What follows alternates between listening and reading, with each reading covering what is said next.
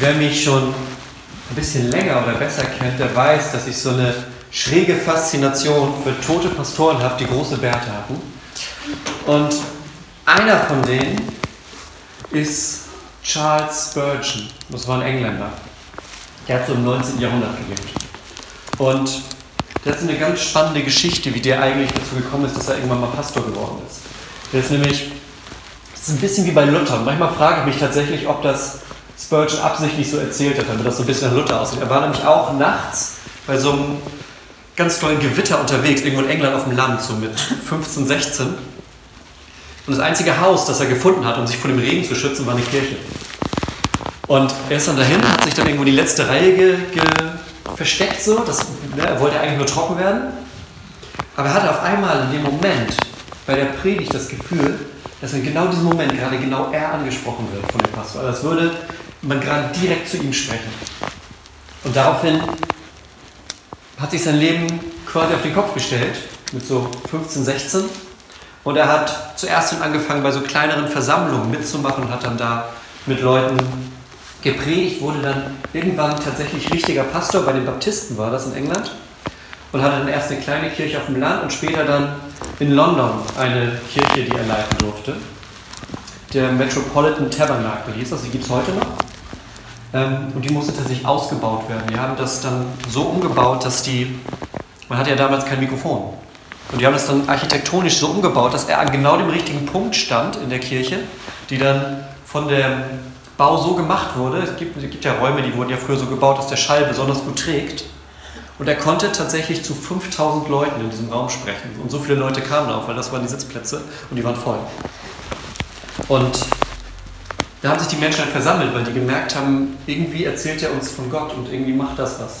Und seine Predigten wurden am nächsten Tag dann gedruckt und auf der Straße für ein paar Pence verkauft. Die wurden zur Lebzeit noch ins Deutsche übersetzt und bei uns verkauft und so weiter. Und bei all diesem riesig Großen gibt es in seiner Autobiografie, das ist ein dickeres Buch, da gibt es eine Geschichte, die mich irgendwie immer besonders fasziniert hat davon.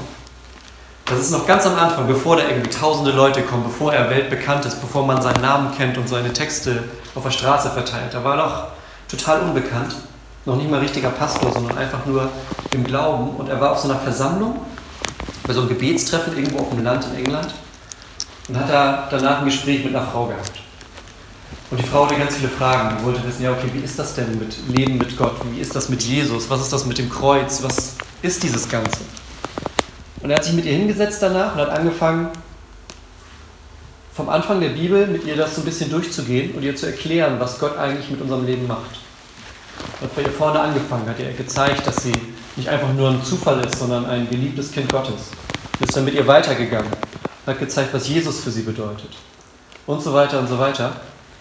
Und er sagt selber, dass diese ganz kleinen Momente für ihn eigentlich viel, viel wichtiger waren. Dass das die Momente sind, die in seinem Leben wenn er zurückblickt, eigentlich die großen Momente sind.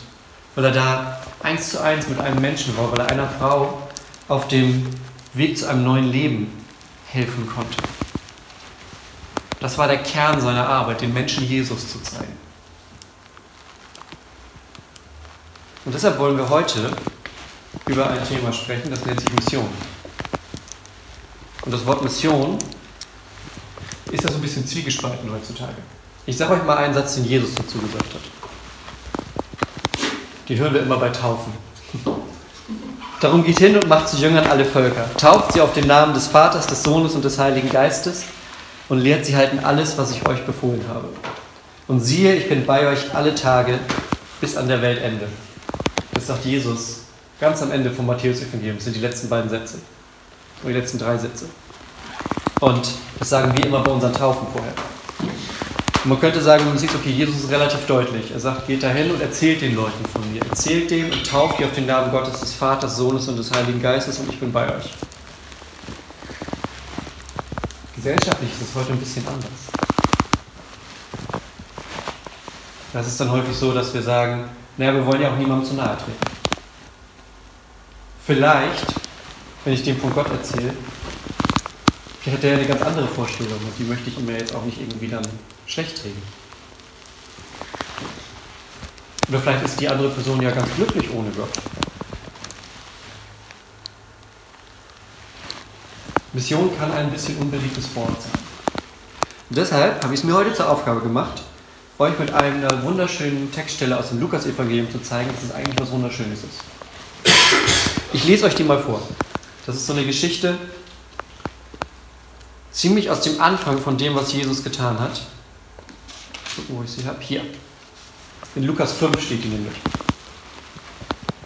Es geschah aber, als sich die Leute zu ihm drängten, also zu Jesus, um das Wort Gottes zu hören, da stand er am See Genezareth. Und er sah zwei Boote am See liegen. Die Fischer aber waren ausgestiegen und wuschen ihre, wuschen ihre Netze. Da stieg er in eins der Boote, das Simon gehörte, und bat ihn, ein wenig vom Land abzustoßen. Und er setzte sich und leerte die Menschenmenge vom Boot aus. Und als er aufgehört hatte zu reden, da sprach er zu Simon, fahr hinaus auf die Tiefe und werft eure Netze zum Fang aus. Und Simon antwortete ihm, Meister, wir haben schon die ganze Nacht gearbeitet und nichts gefangen. Na gut, aber auf dein Wort hin will ich das Netz auswerfen. Und als sie das taten, fingen sie eine große Menge Fische und ihr Netz zerriss. Da winkten sie ihren Gefährten, die im anderen Boot waren, damit sie ihnen zu Hilfe kämen. Und sie kamen und füllten beide Boote voll, sodass sie fast sanken. Als da Simon Petrus sah, als das Simon Petrus sah, fiel er vor Jesus auf die Knie und sagte, Herr, geh weg von mir, ich bin nur ein sündiger Mensch. Denn ein Schrecken hatte ihn erfasst und alle, die bei ihm waren, über diesen Fischfang, den sie miteinander getan hatten. Genauso auch Jakobus und Johannes, die Söhne des Zebedeus, Simons Gefährten. Und Jesus sprach zu Simon, fürchte dich nicht, denn von nun an wirst du Menschen fischen. Und sie brachten die Boote an Land, verließen alles und folgten ihm. Im Evangelium von heute sagt Jesus, ich will dich zu einem Menschenfischer machen. Zu jemandem, der Menschen fischt. Und das ist auf den ersten Blick ja eigentlich ein ganz schönes Bild. Ja? Die sind unterwegs, haben gesagt, okay, Jesus, das bringt nichts, wir haben es versucht, hier sind gerade keine Fische da. Dann fahren sie aber zusammen und haben richtig eine Menge an Fische, dass zwei Boote beinahe untergehen. Und Jesus sagt, und jetzt wollen wir das gleiche mit Menschen machen. Komisch ja oder interessant wird es natürlich, wenn wir uns vorstellen, okay, was passiert denn mit den Fischen? Wir werden gefangen, landen im Boot, mit dem Knüppel auf dem Kopf, dann werden sie entschuppt, filetiert und gebraten. Das passiert mit Fischen, wenn man die fängt. Das ist das Schicksal von so einem Fisch im Netz. Ich glaube aber, dass der Jesus, um den es geht, und dass der Gott, von dem wir immer reden, keiner ist, der uns mit einem Knüppel kommt, sondern es ist was anderes gemeint, wenn wir über Mission reden. Da ist nichts Gewalttätiges gemeint. Wer Mission und Gewalt verbindet, der müsste ab jetzt dann weghören, weil damit mache ich jetzt nicht weiter. Sondern bei Mission geht es um eine Sache, das werden wir gleich sehen, die ist was ganz Wunderschönes eigentlich. Und sie ist Jesus ja offensichtlich so wichtig, dass er damit direkt anfängt. Das ist direkt am Anfang von seinem Wirken. Er kommt da rum und nimmt sich direkt ein paar Leute mit, die er sagt, ihr helft mir jetzt dabei. Wir gehen jetzt zusammen umher und machen das. Denn Jesus ist tatsächlich der erste Missionar, den wir im Neuen Testament haben. Im wahrsten Sinne des Wortes. Mission ist ein lateinisches Wort, bedeutet einfach nur gesendet. Und Jesus wurde an Heiligabend auf diese Welt gesendet. Er ist die Botschaft, die Gott uns schickt, mit der Gott uns zeigen will, wer er ist. Ja, wenn wir, wenn wir Jesus sehen, dann sehen wir Gott. Wir sehen Jesus, der sich den Menschen zuwendet, denen sich keiner zuwendet. Dann sehen wir Gott, der sich den Menschen zuwendet. Wir sehen Jesus, der Menschen heilt. Und dann sehen wir Gott, der Menschen heilt. Wir sehen Jesus, der die Außenseite annimmt. Dann sehen wir Gott, der die Außenseite annimmt. Und wir sehen Jesus, der predigt und von der Liebe Gottes erzählt. Und dann sehen wir Gott, der von seiner eigenen Liebe erzählt. Und zwischendurch streitet Jesus sich immer mal wieder mit der religiösen Elite von damals, die irgendwie andere Vorstellungen von Gott haben als Gott selbst. Klingt ja eigentlich ganz gut, wenn man das mal so unter Mission zusammenfasst. Umhergehen, bisschen predigen, bisschen streiten. Und er macht das alles, weil er damit zeigt, dass Gott uns Menschenkinder sucht. dass er wie der Vater beim verlorenen Sohn hinter uns her ist, um uns nach Hause zu holen. Dass Gott sagt, ich sehe euch alle. Ich sehe euch mit allem, was ihr tut. Und bin euer Vater im Himmel, der euch bei mir haben möchte, sagt Gott. Und deshalb schickt er Jesus.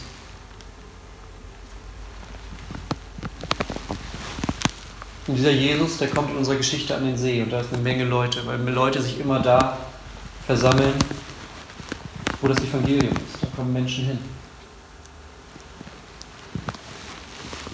Glaube, das ist auch einer der Grund einer der Gründe, warum wir uns hier in Deutschland heute eigentlich gar nicht so sehr wundern müssen, wenn unsere Kirchen über die Breite gesehen nicht mehr so voll sind wie früher.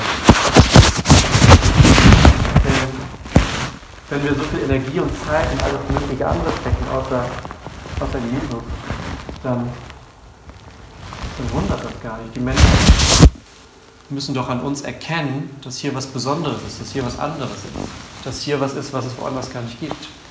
Dass es hier nämlich um diesen Jesus geht. Um den Jesus, der sagt, ich bin Gott als Mensch. Ich bin der fleischgewordene Gott, der wegen dir hier ist.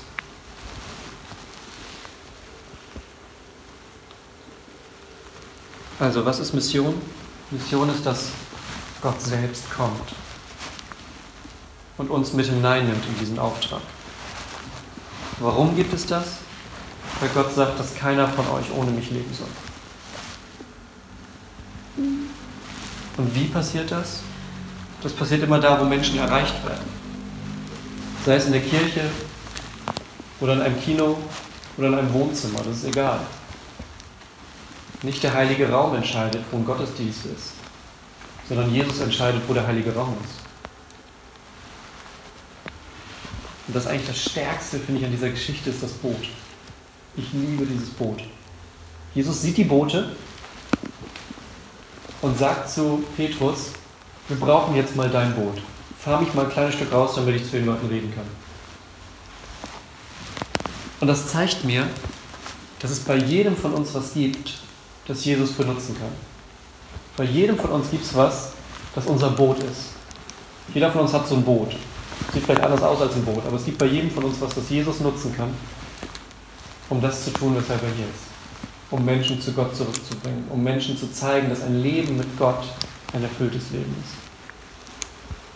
Dieses Boot ist dann wie so eine Kanzel.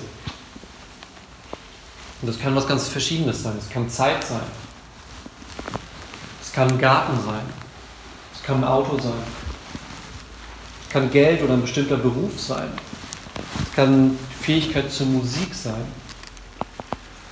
Oder das richtige Herz zur richtigen Zeit. All das sind diese Boote, die Jesus nutzen kann in unserem Leben. Weil jeder von uns da was hat.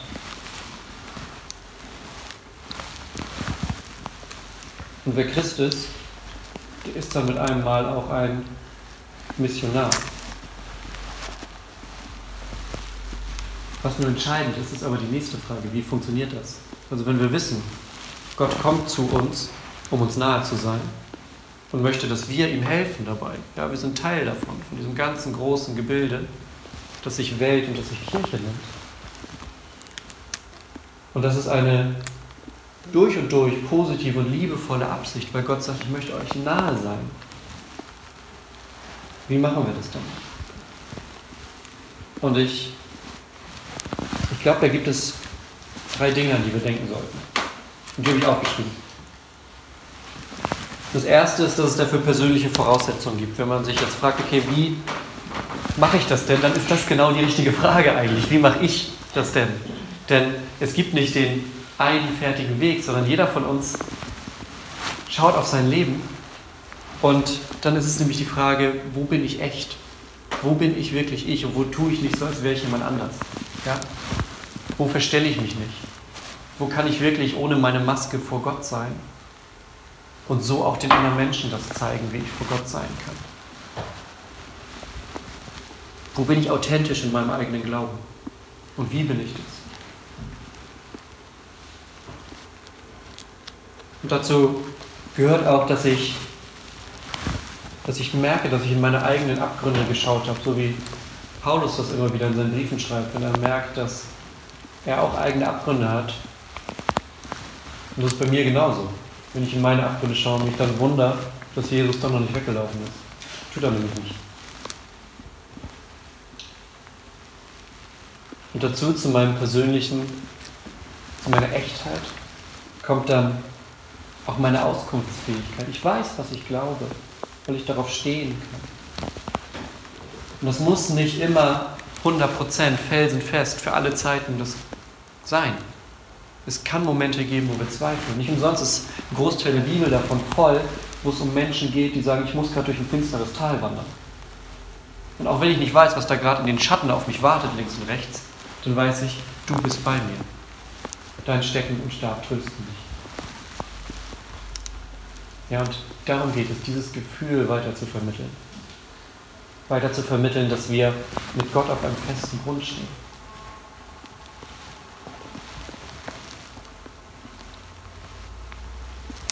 Und dann kann ich meine, meine Geschichte mit Gott erzählen.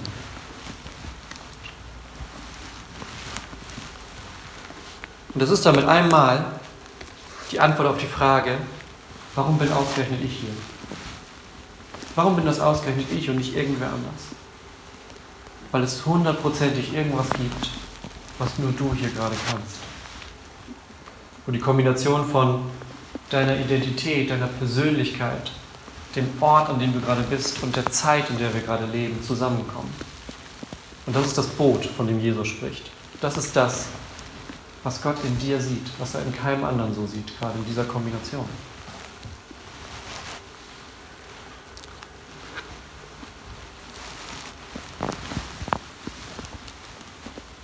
Das zweite ist, da kommen wir wieder zu den Netzen.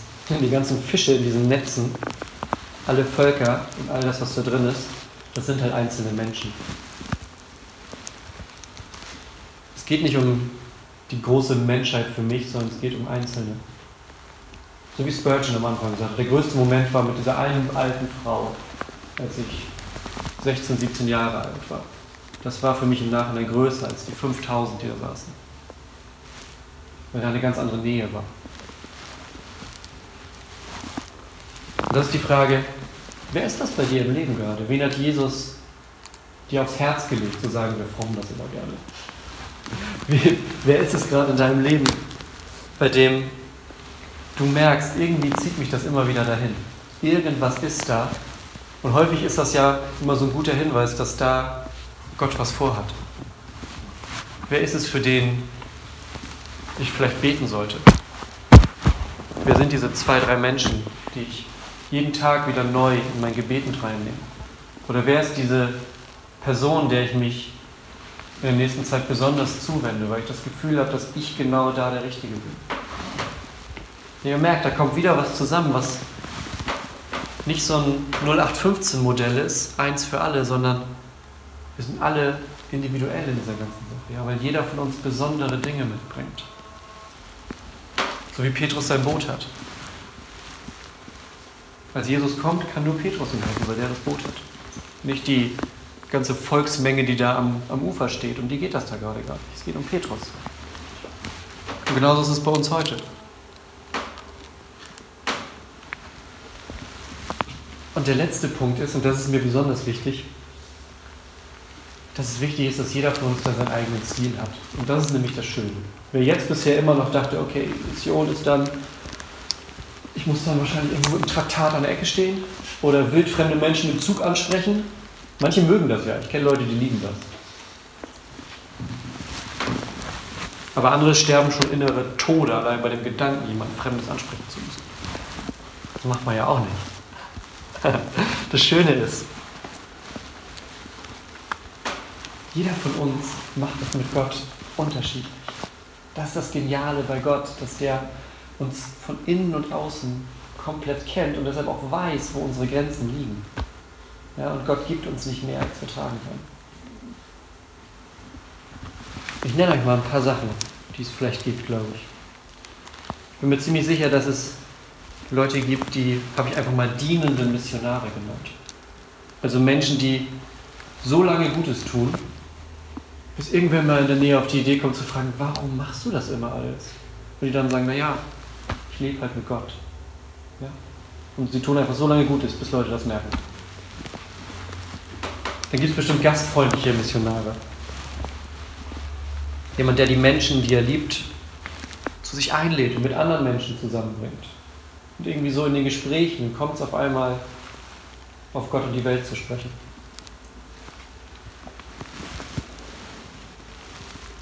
Der dann vielleicht auch bewusst noch jemanden, einen anderen Christen mit an den Tisch setzt, der das Gespräch dann dahin bringt. Und dann innerlich hofft, oh, bitte versaus jetzt nicht. Es gibt diskutierende Missionare, die gerne um Wahrheit ringen, die nächtelang darüber unterhalten können und Dinge von allen möglichen Seiten betrachten. Und es ist gut, dass es auch die gibt, weil es gibt wiederum auch andere Menschen, die gerne diskutieren. Wäre ja blöd, wenn einer, der unbedingt diskutieren will, auf einmal auf einen trifft, der sagt, naja, ich mache jetzt so lange gute Sachen, bis ich gefragt werde. Wäre vielleicht nicht schlecht, wenn der auf jemanden trifft, der auch gern diskutiert und mit ihm über Gott diskutieren kann, über die großen Fragen des Lebens, über das, was man sich vielleicht auch manchmal gar nicht traut zu fragen, weil man denkt, okay, wen frage ich? Oder mache ich mich lächerlich, wenn ich frage, was soll mit mir passieren, wenn ich einmal meinen letzten Atemzug getan habe? Oder was soll mit mir passieren? Oder was ist los, wenn ich bete?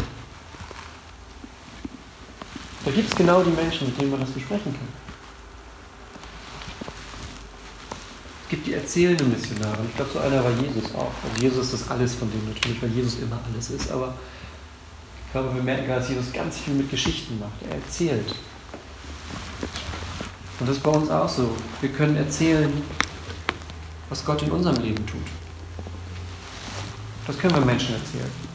Und das muss dann erstmal gar nichts sein, was jemanden bedrängt, sondern man erzählt einfach nur aus seinem Leben, so wie man vielleicht erzählt, dass man in einer Fußballmannschaft ist und was man da so erlebt. Oder Handball, wie heute. Genauso kann man erzählen, was man in der Gemeinde erlebt. Dass ja nichts verboten ist.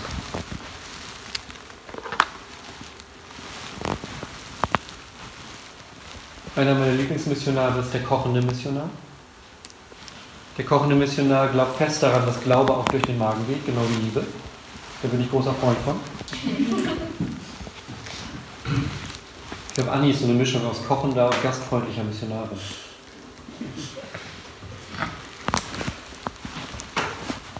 Und es gibt, also meine Liste hört auch, es gibt bestimmt noch tausend andere, weil jeder von euch irgendwas mitbringt. Ihr merkt, worauf es hinausläuft. Ne? Jeder hat sein Boot. Es gibt den heilenden Missionar, der gezielt Menschen Gebet und Segen anbietet, wenn er merkt, dass da was ist, wo Leute, was bei uns vielleicht auch so ein bisschen, ich will nicht sagen verloren gegangen ist, aber zumindest ein bisschen in den Hintergrund getreten ist, dass wir gar nicht mehr so viel für Leute beten, die auch in schwierigen Situationen sind oder in Situationen mit Krankheit sind. Das habe ich in letzter Zeit häufiger gedacht. Und deshalb habe ich mir überlegt, dass wir im Sommer mal, wir haben ja immer unsere Sommerkirche, wo wir besondere Gottesdienste rum in der Region machen. Wir werden hier einen Gottesdienst machen, habe ich mir gedacht. Es wird zum Salbungs- und Segnungsgottesdienst, wo man sich segnen lassen kann und wo man mit Salböl sich äh, auf der Stirn oder auf der Hand ein Kreuz salben lassen kann und sowas. Einfach nur, weil wir glauben, dass Gott auch darin spürbar ist, dass Gott auch im Gebet ganz nahe ist und dass Gott auch gerade in diesen wirklich auch körperlichen, merkbaren Dingen nahe ist und dass Gott ein heilender Gott ist. Gott, der unser Bestes will. Weil uns das in Jesus gezeigt hat. Und all das, wenn man das jetzt am Ende wieder zusammenbindet, dann sehen wir, dass Jesus zu Petrus kommt und fragt, wo ist dein Boot? Und uns heute eigentlich genau das Gleiche fragt. Er fragt uns, wo ist dein Boot? Wo ist der Punkt in deinem Leben, an dem du so besonders bist? Wo deine Sehnsüchte, deine Fähigkeiten, dein Herz liegt? Ja, jeder von uns hat das. Jeder von uns hat diesen Moment im Leben, wo wir merken, jetzt sind wir gerade genau eins mit dem, wozu wir wahrscheinlich auf dieser Welt sind.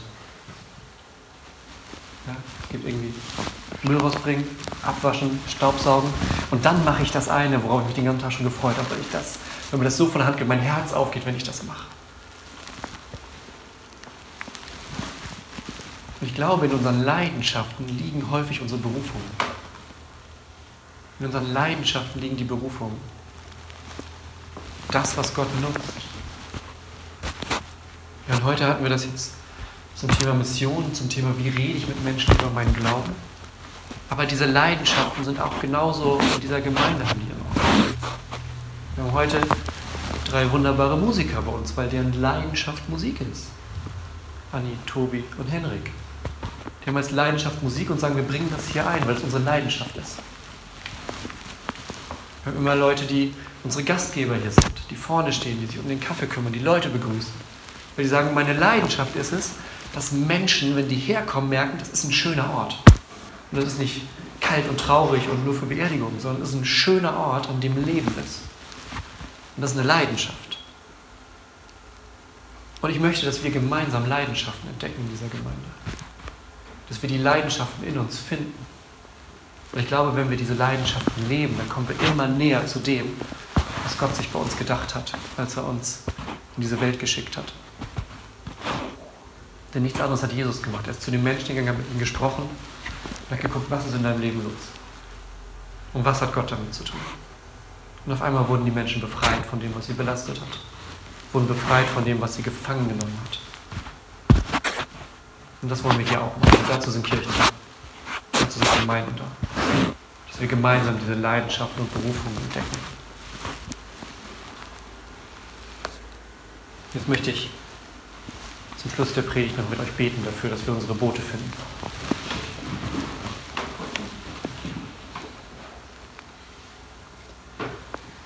Gott, wir bitten dich, dass du uns zeigst, wo dieses Boot ist, das es in unserem Leben gibt. So wie du es bei Petrus, wie du zu ihm gekommen bist und gesagt hast, bring mir dein Boot, ich habe Großes mit dir vor. Gott, genau das sagst du über unserem Leben. Und wir wollen dir unsere Boote bringen. Wir wollen dir das bringen, was in unserem Leben leidenschaftlich ist. Das, was in unserem Leben bei uns besonders ist. In dieser Kombination aus, wer wir sind, wo wir sind und wann wir sind, Gott. Und das gibt es alles, das wissen wir. Und wir haben es von dir als Geschenk bekommen und wollen es dir für deine Kirche, für deine Gemeinde als Teil wieder zurückschenken. Damit wir hier ein Ort sein können, an dem Menschen ihre Leidenschaften leben, ihre Berufungen leben und dir nahe sind, Gott, und ein Leben mit dir leben können. Wir wollen uns gemeinsam einsetzen. Gott, wir bitten dich, erfülle uns mit deinem Geist und zeig uns das, was wir in unserem Leben zu dir bringen sollen bitten wir dich im Namen Jesu. Amen.